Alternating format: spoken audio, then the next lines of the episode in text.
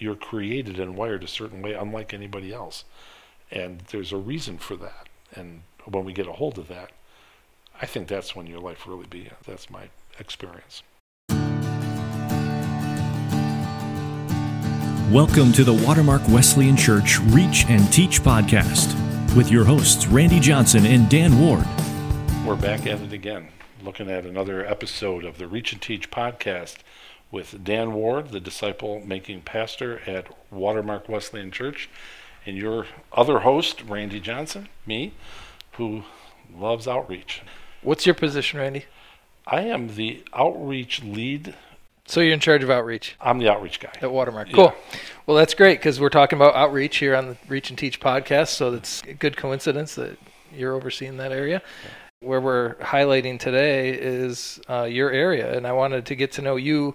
Well, I know you pretty well, but I wanted our audience to get to know you a little bit. Our hope with this podcast is to connect people with purpose, and so I thought it would be good to hear from you a little bit, your background, kind of how God prepared you experientially and, and in any other ways as well for the role you're in. And then I'd like to hear a little bit about this specific role at Watermark and kind of what that looks like. And then hear a little bit about what's going on currently, locally, regionally, and globally.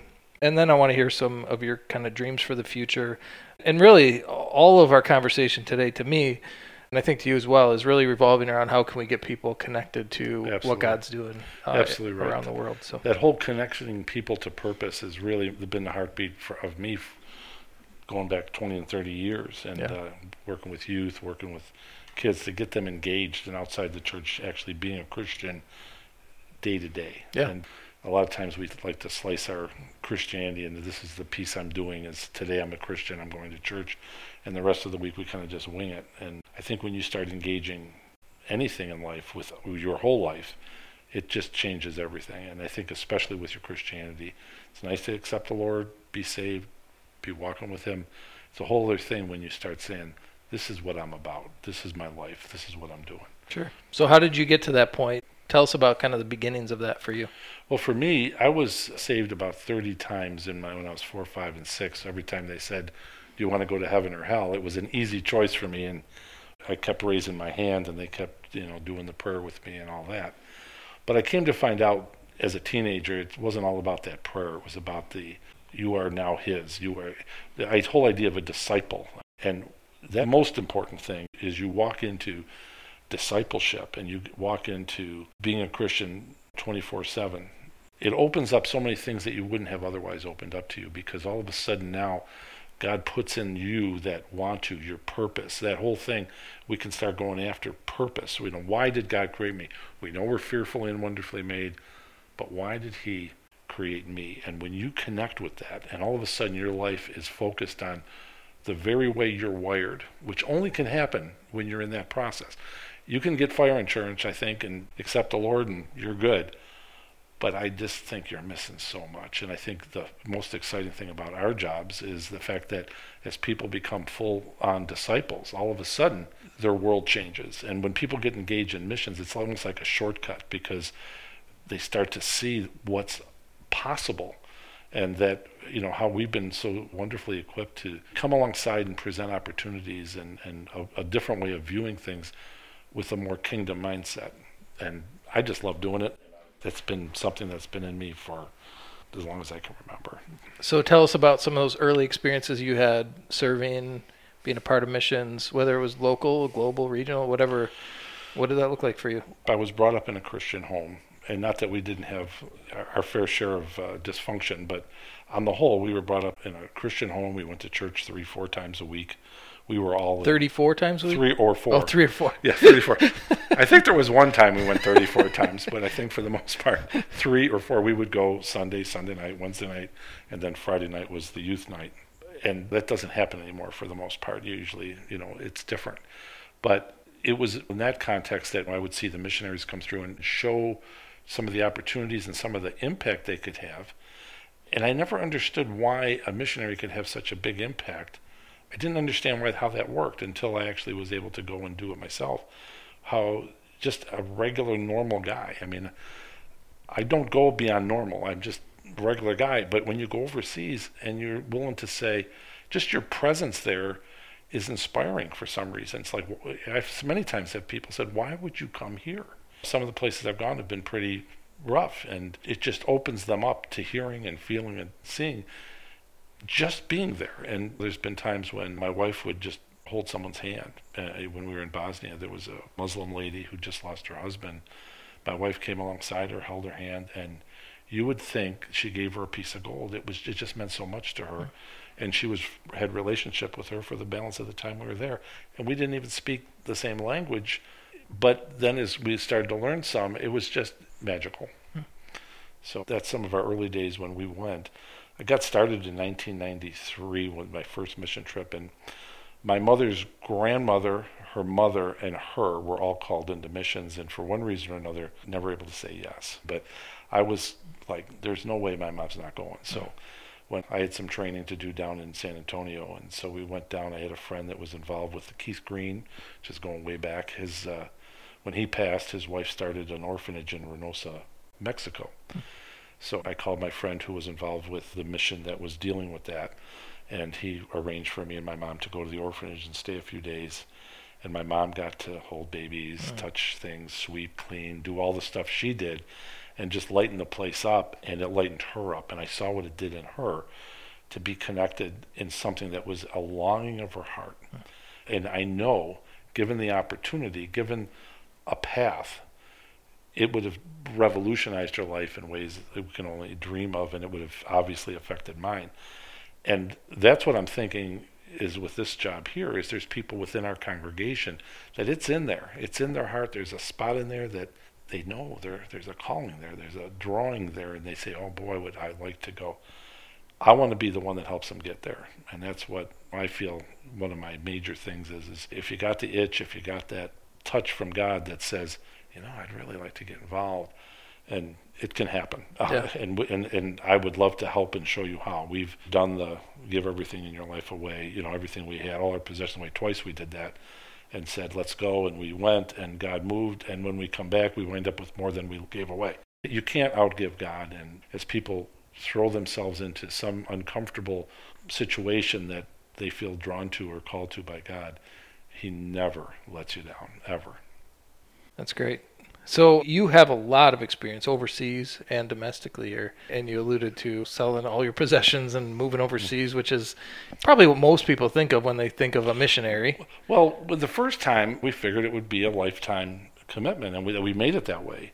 And the dollar dropped so much, and we came back. It was economically a little rougher time then, and the kids went to college, and we got involved, so we kind of ramped back up again. But you say I've been to a lot of places. I have it's only guessing at this point because I did lose track, but at one time I was in the 20s, 26, 27 different uh, countries. Didn't minister in every single one, but was involved in something in every single one. And yeah, that just came because I was in a place people knew I was available, or they would say, "Hey, can you take this medical team down to Peru and they need a medical mission? We don't have a leader. Would you take them?" Sure. That happened in South Africa. That happened in Mostar, Bosnia and just having that experience it's like one thing leads to another and you get opportunities. And thank god i have a wife like my wife that's as enthusiastic as i was in getting rid of me. No she, there was times when she was very happy to see me go but other times uh, she was willing to let me go. And i was so i'm so appreciative to have a wife that is like that.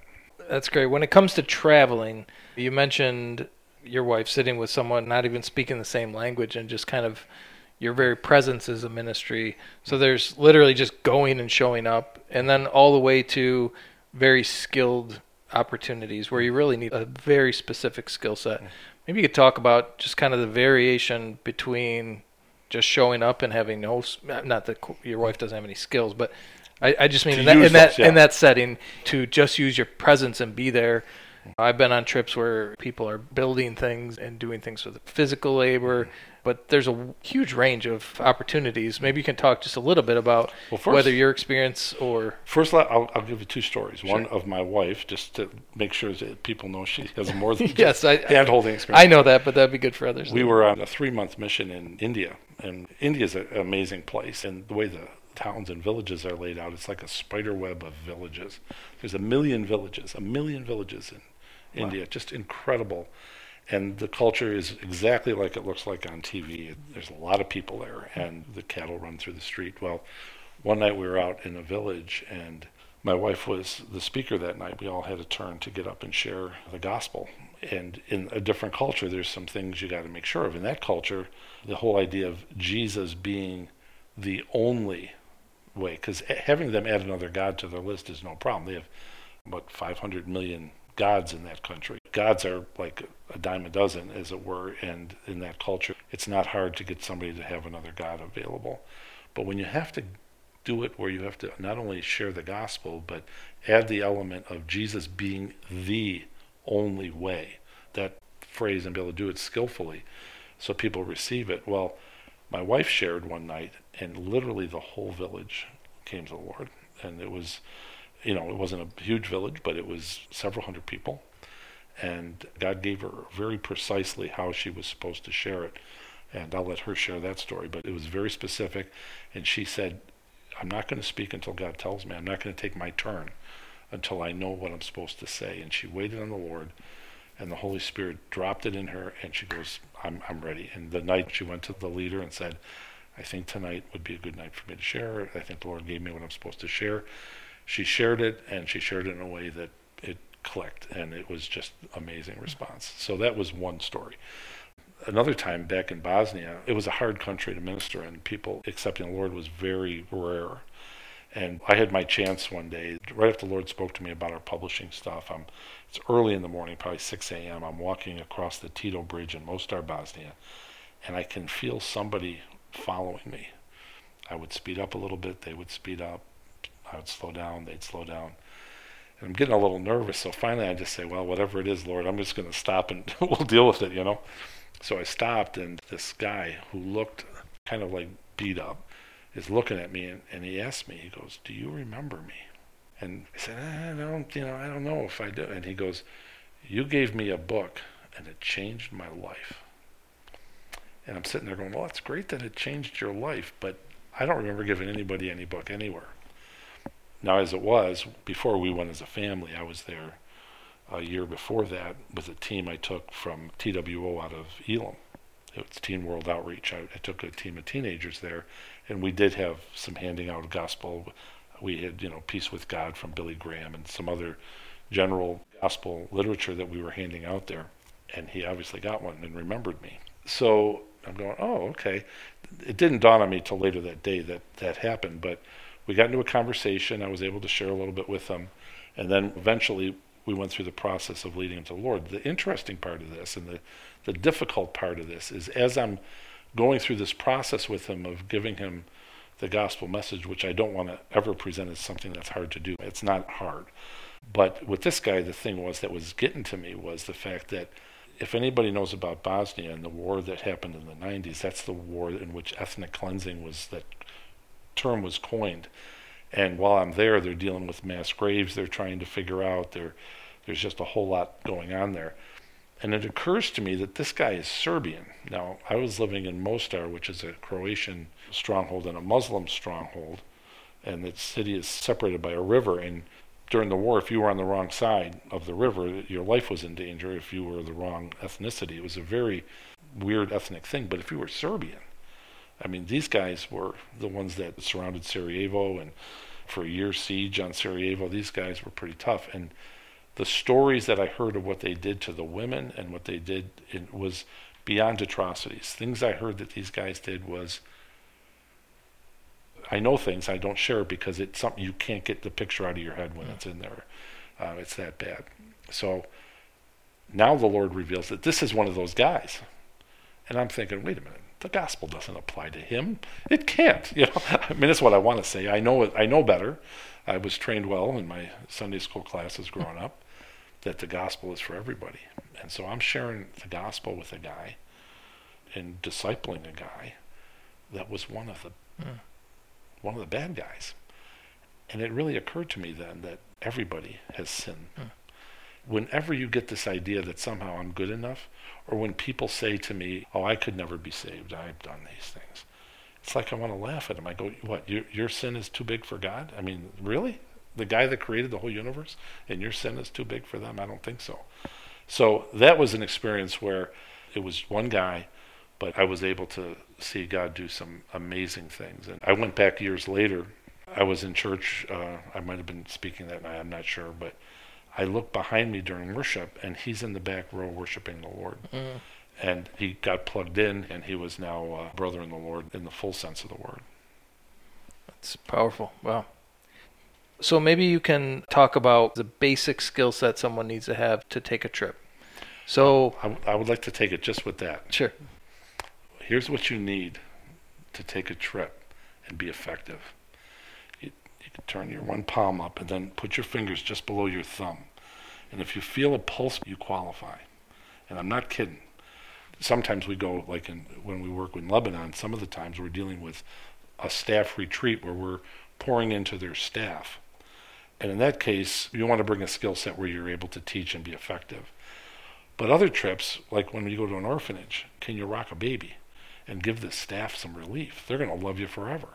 And if you do it in the name of Jesus and they know that you're there because you love the Lord and you want to serve, it's going to speak louder than anything you're going to say. Your willingness to take their load on, do dishes in the sink. Those kind of jobs are qualified because there's more practical needs. And the other thing, if you have gray hair, it's mostly in every place I go, it's well respected. We think in this culture, once you get so old, you kind of get obsolete. In other cultures, you just kind of go up the respect chain. And Well, you and I are moving up the, the uh, Yeah. res- respect. chain, finally, I've arrived. I got sadly, some, all too quickly. but it's true. I mean, Right, you right. got gray hair over there. All of a sudden, people are listening. People I want to know what you say, and what you say means something. And you realize that you've got some wisdom that only comes with age. You got to live through experiences to have them, you know. And you can't share something you haven't experienced with any force of the spirit. I think so you're saying if you have a pulse, you could go do ministry somewhere. absolutely. What would that look like? What do you do? When you go, Say you're not very skilled in really anything in particular, well, on some trips, it's it but you're can- willing. You know, Right. Some trips there's that Denny does is uh, Denny's the outreach director Denny our- Willis, our, yep. glo- our global stuff where people travel more. He does everything from building things, painting, all the practical stuff. He does those kind of trips. He also does trips where you're working with kids. They're running camps and you're involved with the camp. Maybe you're everything from a referee on a game to just bunking with some kids and giving them some adult guidance. Or you're a kid and you're just being present with some kid playing basketball, and all of a sudden, after you get that relationship, it just opens the doors to sharing your faith because always the question comes up why are you here? And how you answer that can change lives, you know, because it doesn't make sense why somebody that lives in America that has all that we have, and we do have, would come there to be with them. It's just like weird to them. And so they say, Why are you here? I've had that question so many times. Why would you come here? Why here? Because you're here. It just opens up a door to talk about the Lord, getting into this is why I exist. I exist to connect to God and to connect to his family and to spread his kingdom and wherever Jesus reigns, that's that's it. That's the kingdom of God. So Well, and it strikes me it is very Christ-like. I mean, the the whole incarnation of Jesus coming to us is mm-hmm. really a very profound glimpse of that. You Right. know, so the one thing yeah, some, some powerful. people don't understand why you would go overseas. I've heard, had the question say, why would you go over there when there's so much need here? And when I was in Bosnia, there was 4.4 million people there. They had 10 pastors. So one pastor for what, every 250,000 people? Here we got one pastor for every 200 people. Now, all of a sudden, another person ready to serve the Lord pops out. Because I don't think God separates us by nationality. It's either you're in the kingdom or you're not. Either you're his nationality of a kingdom resident or you're not. And when another one comes into the kingdom and says, Hey, I want to serve, Lord, I would just think he's going to put you where you're needed most. Or if you're available and you say, I'm available, Lord. As I look at it, I see where the real need is. Here, we're tripping over the gospel. I mean, if you want to find the gospel, I can go a 10 minute walk from here and be in 10 places that I can hear the gospel. And I just don't understand that thinking at all. And I, I, I hope I never understand it, to be honest with you. Sure.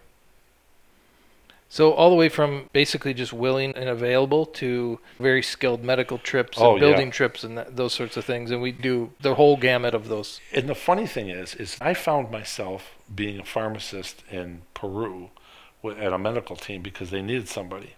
Your willingness almost qualifies you. I mean, obviously, I was just handing out prepackaged things, and they said give them package one, but I was handing them pills out from the counter, package one to the person that needed it. So acting as the guy that was doing the pharmacy part, totally would say I'm unqualified, but they needed somebody that was had integrity, was trustworthy. That was the qualification. So I wouldn't say you can be un, you can be unqualified to go if you can't follow direction, if you can't work under a leader, mm. if you can't respect the culture you're in, if you can't come alongside and think we're there to serve. If those concepts can't penetrate you, then you wouldn't be able to go. They would say no. Or Denny, I know would say. I know I would say they're not qualified to go yet. Sure. But if the Lord speaks to us, He's going to give us the ability to break through some things before we go and we do extensive training before somebody goes.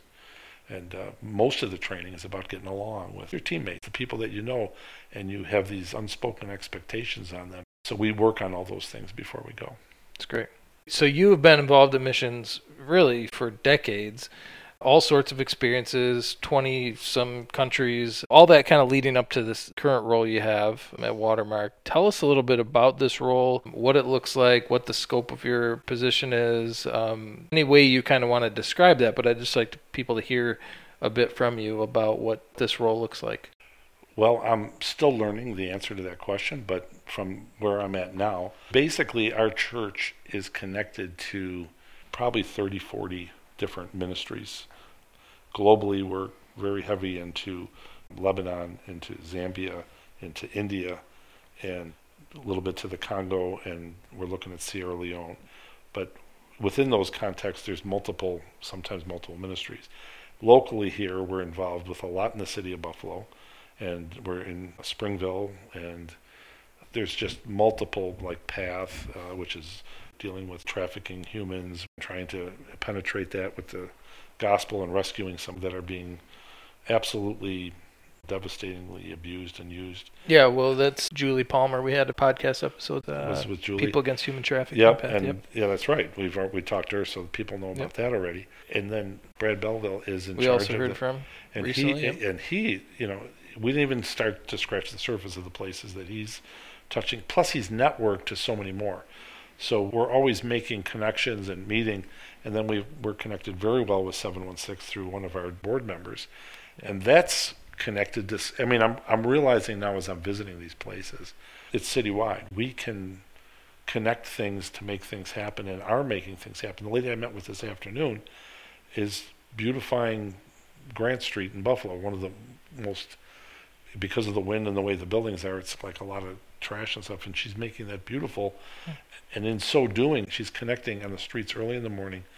She's meeting prostitutes, she's meeting different ones, and she's able to speak into their life. It's just just hearing her stories are amazing. And we have people in our church, and nobody knows about this. This is the thing that really drove me into this position or getting involved in the missions committee was I knew we were doing a lot, but I didn't know what that was. Sure. Even after I took this job, I didn't know what we were all into.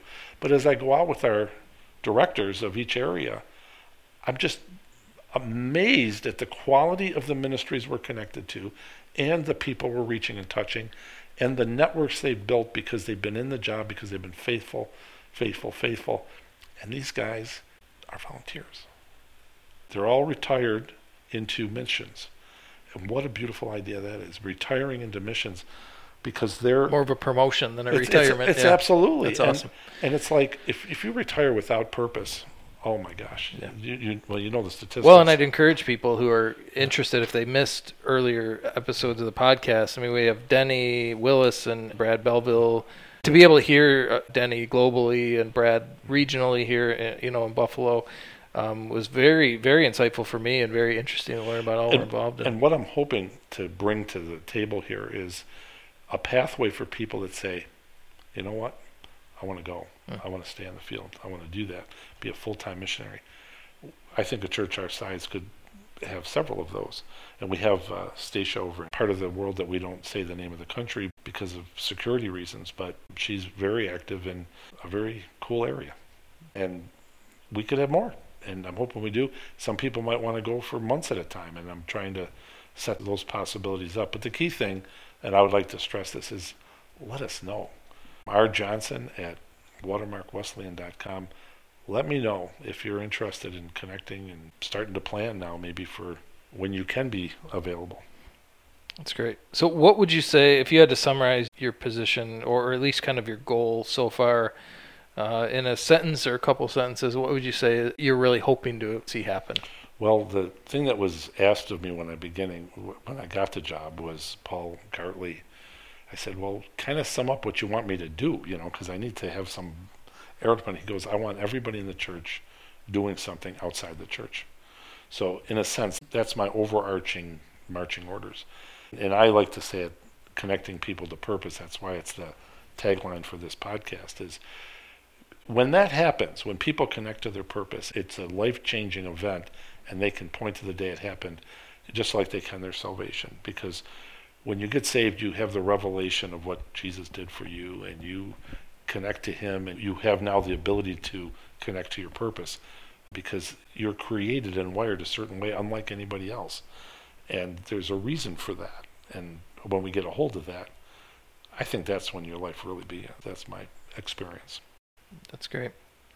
We already touched on this a little bit. I did want to kind of dive into local, regional, and global mm-hmm. ministry currently happening. Probably the best way to get a real great handle on that is, like I mentioned, to listen to the podcast interview we did with mm-hmm. Denny Willis and Brad Belville, and on an upcoming episode, Jay Bradway.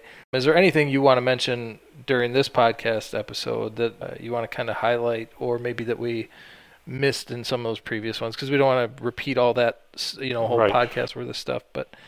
I'm always finding out about stuff, and if I say anything, I'm going to miss something else. Sure. But there's so much going on, like urban farms that I've been visiting a little bit, and just seeing. I mean, you think, well, gee, what's that to do with the gospel? You know, you're planting gardens.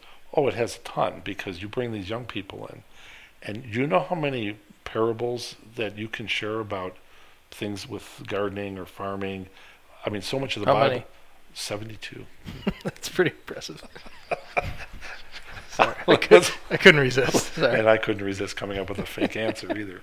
But that's what they use as a, a leaping off point to sharing the gospel. But it makes it so easy. And they have these kids there for a long time. And the stores in the city of Buffalo, when they you go to a local store, there is no health food there. They have chips, beer, candy, and uh, I guess you can get a sub sandwich at some places and stuff. And so nutritionally, you're in a in, like a train wreck, you know. And by bringing this stuff into view, these kids don't even know where like a ear of corn how it grows. You know, mm-hmm. does it grow underground? You know, they have no idea. And so as they learn about these vegetables, then they're taking them home, and then they're starting to eat healthy, and they're learning about nutrition, and you're seeing the lift in the community. It's really an amazing thing, and it's just a great vehicle. And then all of them are connected to other ministries and churches, so there's just natural flow amongst these networks. And that's another thing. It's just uh, there's a couple people. Brad's one of them. Amazing networkers. Another one is uh, John, uh, one of our board members.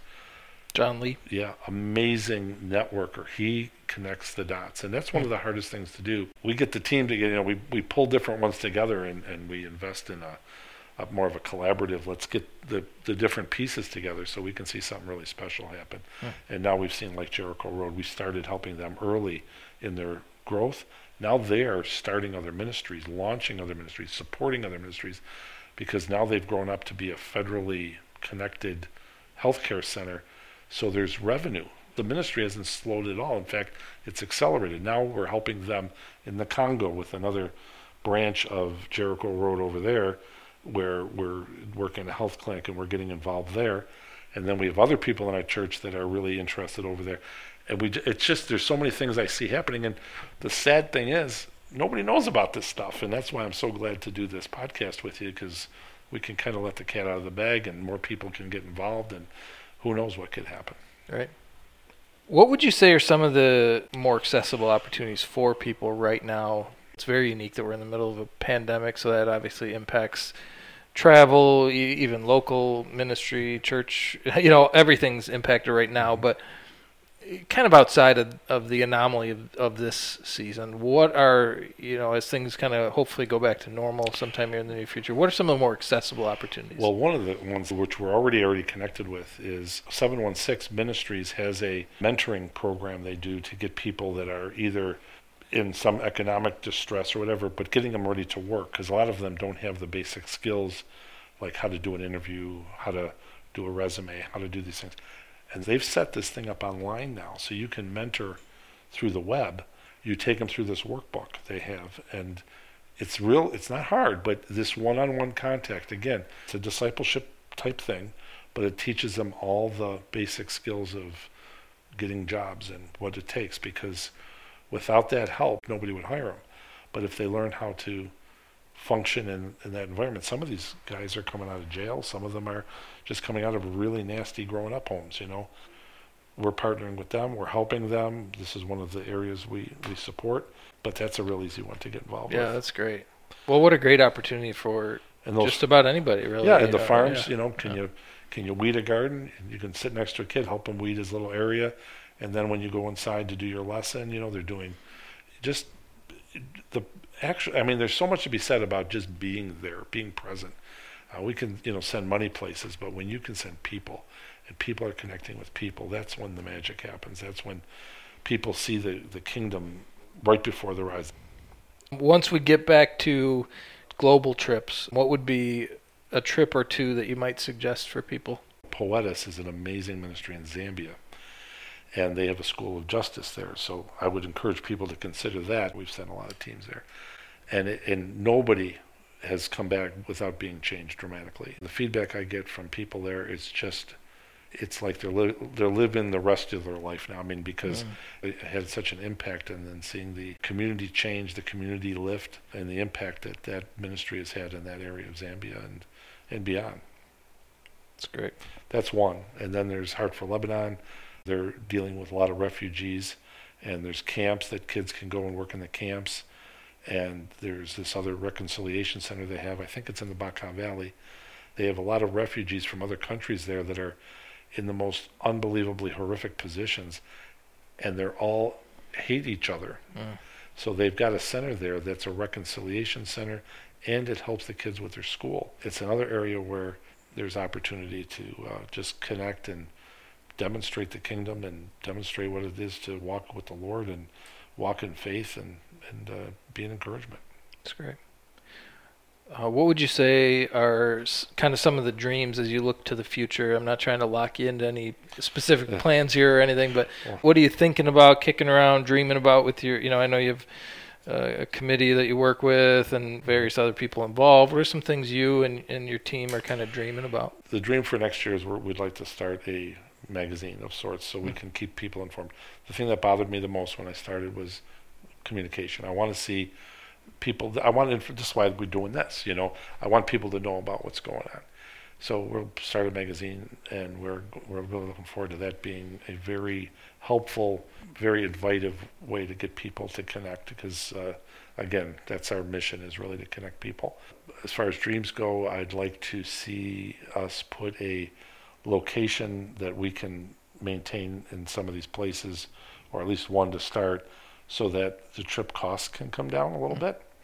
Because if we can, uh, I mean, you just look at if you're spending, uh, you got 10 people, 10 nights, that's 100 nights at what, 50 bucks a night or something for a hotel room, that's $5,000.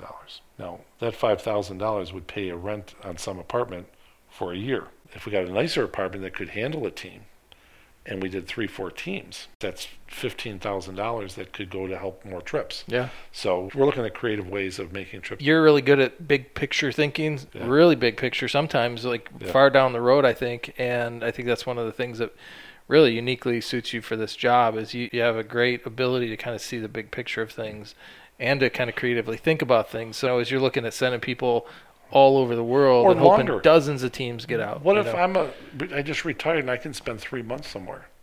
Sure. All of a sudden, Yeah. if we have an apartment or something, and again, this is you asked me to dream. These are my dreams. Yeah. Uh, to be able to send somebody for a longer time, and also develop full time people that want to go and say, hey, I want to plant myself somewhere. Hmm. I want to fan those flames. Anything else you want to touch on in terms of coming down the pike potentially? Well, locally, I do have an interest in BAM, which is Business as Mission. We're looking at the east side. what does that mean? Can you explain that a little bit? Business as mission. Well, you can plant churches. You can also plant a business. And when you plant a business, it's a little easier and it has a similar effect. It's got the added benefit of you have a captive audience. So you have a sole staff that you have. You're running a business, so you have vendors, customers, staff. If you live a kingdom life in front of them and they see it, the kingdom demonstrated every day, it's another very effective way of communicating the gospel, especially in more difficult places, because the local governments we've found are very open to starting business. They're very not open to starting churches in some places. And you don't apologize, you just go in there, I'm a Christian, this is who I am. And because of the need for taxes, the need for people to have jobs, there's an openness and there's a, a door. And that's a door that I'd like to explore. And we're even thinking of starting in, uh, with a little something in Buffalo to test the waters. These are, again, my dreams. This is what I like to Yeah, yeah. these are the things that I think about when I'm going to bed at night and I don't have anything else to do. Yeah, so that's kind of um, So it's kind of taken more almost. Yeah, you're you're intentionally going in and start a business with the plan to share your faith, model your faith, and, And- and- really and Bob- lead people to Jesus. and you and there's so much in the Bible about business, about you know honesty, the scales being balanced, and leading it because there's so much corruption over there. What does it look like when you're not corrupt? It's just not done. They keep two sets of books, and it's just normal. But what if you say, no, I'm not going to do that. I'm going to live it right. And, you know, it might need a little help to get started. If you get somebody into a business and you don't have a lot of debt going in, their chances of success could be fairly good if they know what they're doing in a business setting where they're not burdened with a huge uh, loan payment to pay back. And so if we can get somebody going and let the payback, if somebody wants to invest, be over a longer period so that there's, they're not stressing the, the success of the business. Sure. So that's just a technique. But then once they're in it, if they're really, and this is where you got to find the right people that have a real gospel, evangelical heart, but also have the business common sense because you don't want to have a business go in and then have it fail. So you, you Sure. it's got to be well thought out. Well, and that's what I like about the opportunities we have, both locally, regionally, and globally, all, all three of those areas, is you do have a lot of entry points for not being very specified in your skill set, all the way to someone maybe on the other extreme where they'd say, Oh yeah. I'm a doctor. I have a very specific skill set. If I miss a week of work, it costs me X amount of money, which is probably more substantial than a lot of people would, would deal with with a week, week away from work. Um, but there's opportunities to go and do medical missions that Oh would be gosh. incredibly rewarding. This would be another example where I'd say, you know, you have some amazing business people perhaps who would say, well, I'm great at business, but I have a, maybe a heart for ministry and, and stuff, but what I've- could I do? I have a place I want to take them to. What I want them to do is literally go there, have coffee in the and walk the streets, and think. Just think businessy, Mm. and say, "Oh, you know what this place could use," you know, or, or see something, or look at other opportunities, and that's where having a church like this size is so cool. There's so much talent here, and I'm just scratching the surface of what I'm learning, and it's mind-boggling what potentially we have here. It's like a an atom bomb that could go off, and we could affect so much. A good uh, atom bomb a- for, a for Jesus. uh, atom bomb for Jesus, yes. So, uh, yeah, Spiritual explosion. it's great, yeah. So uh, yeah, that's one of the things I like about what we're talking about here is that from really having no discernible skill set, but being willing to go It's, it's it. all the way to the most extremely skilled people you can get. And you know when that happens sometimes, Dan, is when you're on the field and all of a sudden you find yourself doing something that you didn't even know was to do, and you're doing it and you're making a big difference, and it's like people find themselves. It's life changing because Yeah, all of a sudden they think, well, here maybe they don't have a purpose. Maybe their purpose is over there.